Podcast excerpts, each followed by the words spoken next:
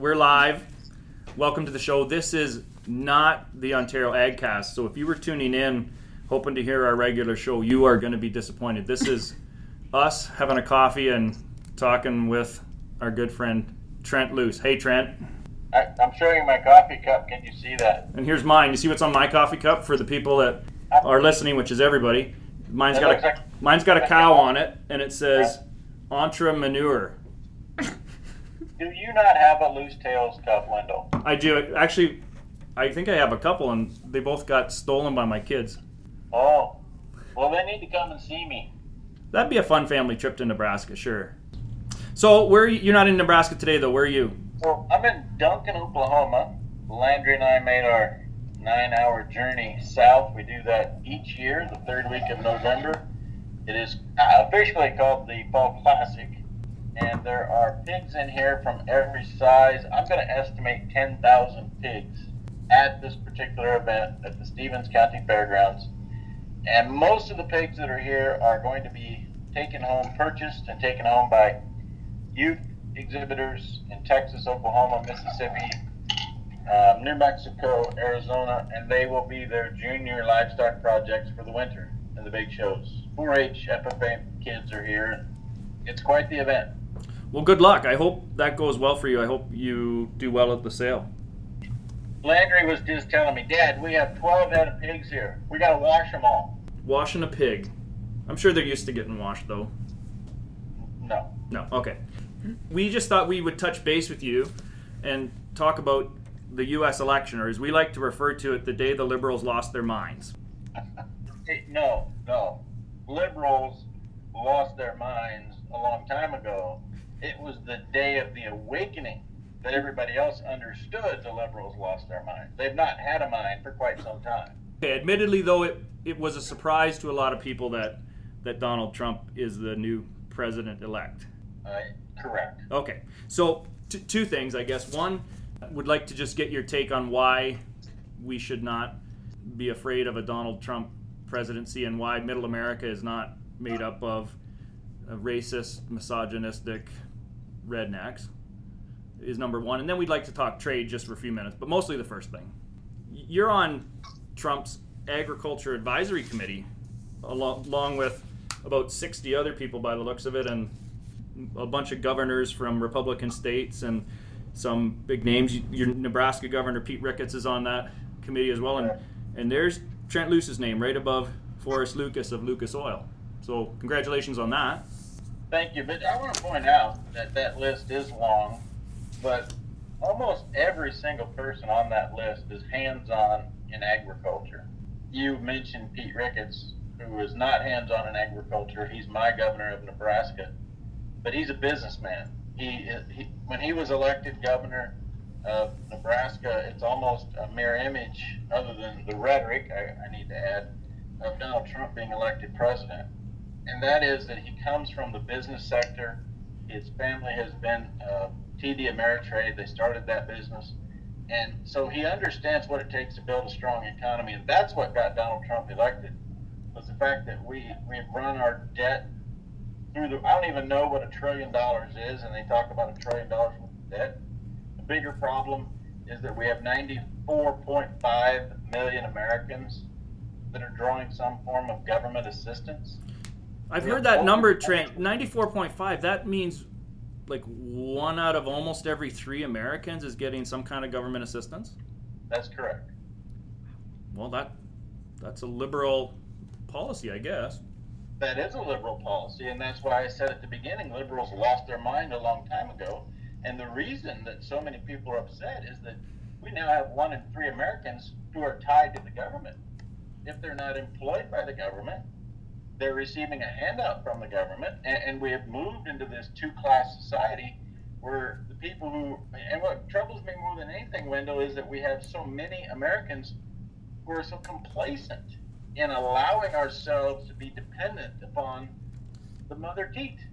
Right. I mean, uh, that that should only happen in the pigs. The pigs should be dependent upon their mother.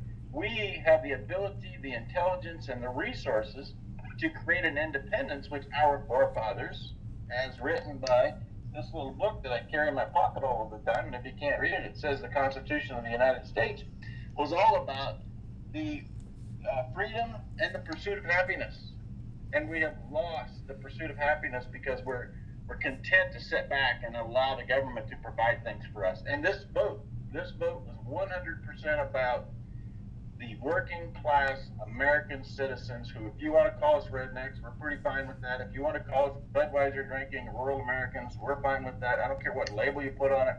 We want the country back. We want the country back to where people who work an honest day's work are paid an honest wage, and we produce something that people need. Fair, fair enough. Uh, it is being played definitely on this side of the border, and you throw us in with California and New York and Washington State, I guess that Donald Trump is definitely, you know, leaning white, and that that's a big part of how he got elected. I agree that that maybe is how it's being played. That's no way, shape, or form what he's ever said. What he said was, if you're in this country illegally, if you're one of the 12 million illegal aliens in the United States, odds are pretty good we're going to come around you up and take you back to where you came from. Because the word illegal should jump out at you. If you're in this country, an immigrant, which, as you know, as well as Canada is, is a, country of a collection of immigrants. If you're in this country, went through the legal process to become a citizen, you have nothing to worry about. And that that's absolutely nothing to worry about. When you stop and take a look at Canada's immigration policy, what Donald Trump is proposing is not any harsher than what we are proposing. There's there's two things that could happen here. He could follow through with some of the outrageous things that he said, uh, you know, and and that I think would be cause for alarm, or he could just not follow through on any of the things that he said. In which case, all of the people that voted him in are going to be sorely disappointed he will follow through on the things that he said. But what he has always said, no matter how the global media portrayed it to our friends in other countries, is that we're going to follow the law. We've had people talking about immigration reform. We do not need immigration reform in the United States.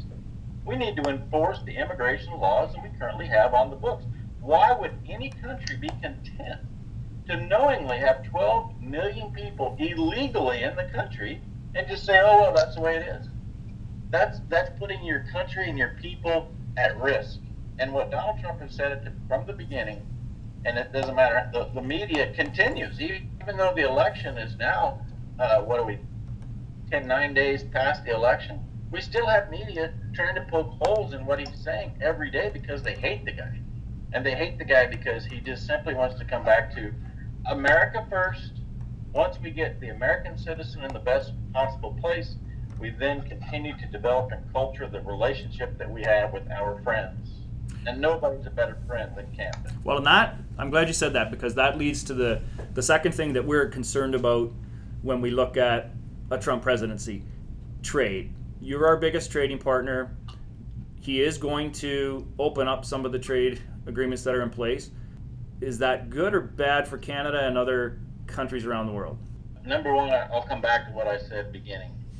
He's a businessman. Three percent of the world's population lives somewhere other than, excuse me, three percent of the world's population lives in the United States. Ninety-seven percent of the world's population lives somewhere else. We cannot, a resource-rich nation, we cannot put a limit on trade. What we do want is fair trade and we want everybody to be on an equal playing field when it comes to trade.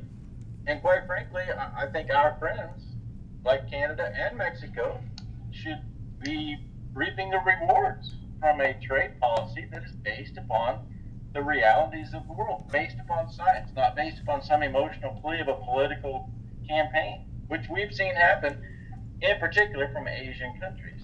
There is in no way, shape, or form the United States can withdraw from trade particularly with our great friends like Canada. I have no, I have no reservation, no hesitation at all about that. And, and Pete Ricketts, your your friend and governor from Nebraska, just recently came back from a trade mission. Actually, was in China when the election was going on. That's correct. He was in China because uh, into our trade, our beef trade, excuse me, let me qualify this. Our beef trade with the Asian countries is a third of what it was in 2007. Uh, let me remind you that we had an election in 2008, and we've had an administration in place since 2008 that I'm not real fond of, but we need to get beyond that. And so while people are all worried about, oh, the United States is going to withdraw from trade, my governor Pete Ricketts is in China talking about how we're going to open up and increase, and he, we've doubled the trade in the past two years from what it was at the low in 2007. So we're making progress. We're going to continue to do that because, quite frankly, nobody has a greater availability of resources and the infrastructure to get it to the people that need it.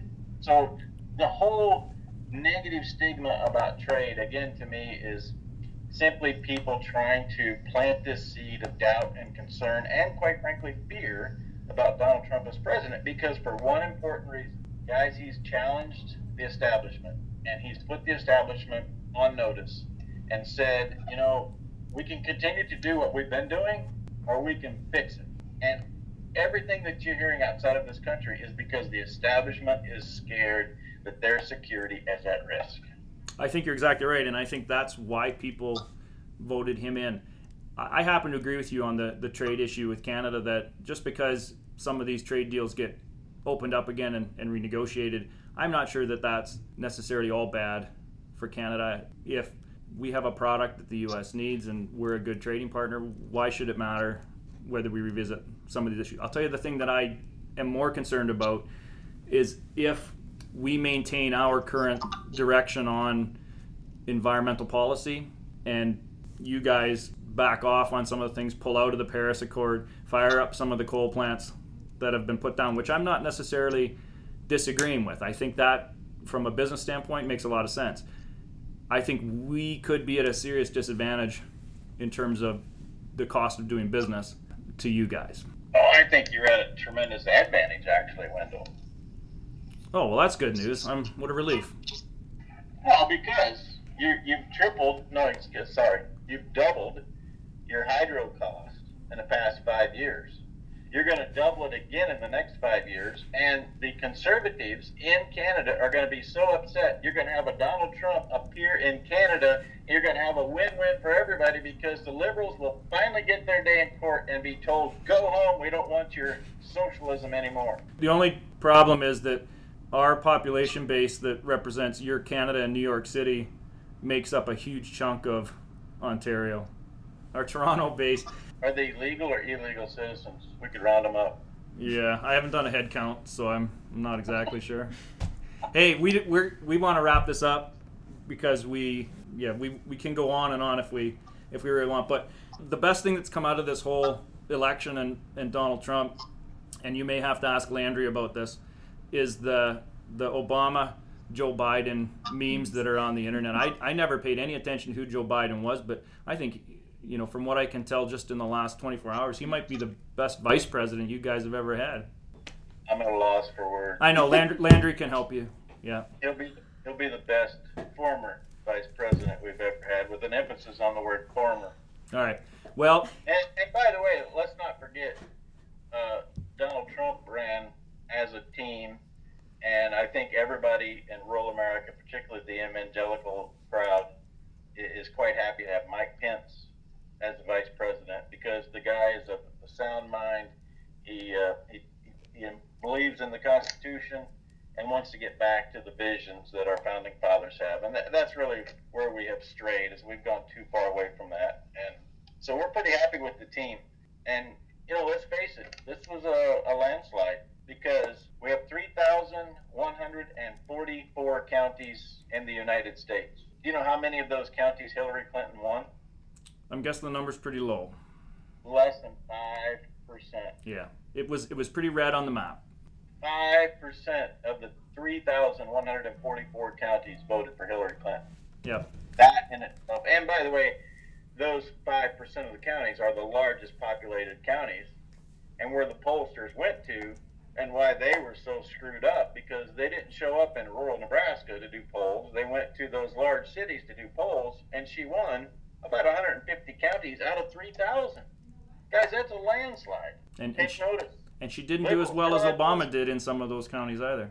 you liberals in Vancouver. You're on notice. So, so Trent, you're likely you have to go now and probably do a CNN interview or something like that. But I feel my take on the U.S. election is balanced a little more than some people's because I know a lot of people in Middle America, and the people that I know that tell me that they support Trump are not racist, misogynistic, rednecks. Well, rednecks maybe, but I trust the people that I talk to, and I really don't believe that um, you guys would put that kind of a, a person in office. So uh, thanks for taking the time, and, and hopefully we enlighten some people up here that have only been getting MSNBC and uh, CNN and some of the popular press. So appreciate your input, and have a good hog sale. After you've had the Wendell and Christine show, CNN Fox News, I wouldn't even take the call. Talk to you later, buddy. Thank you.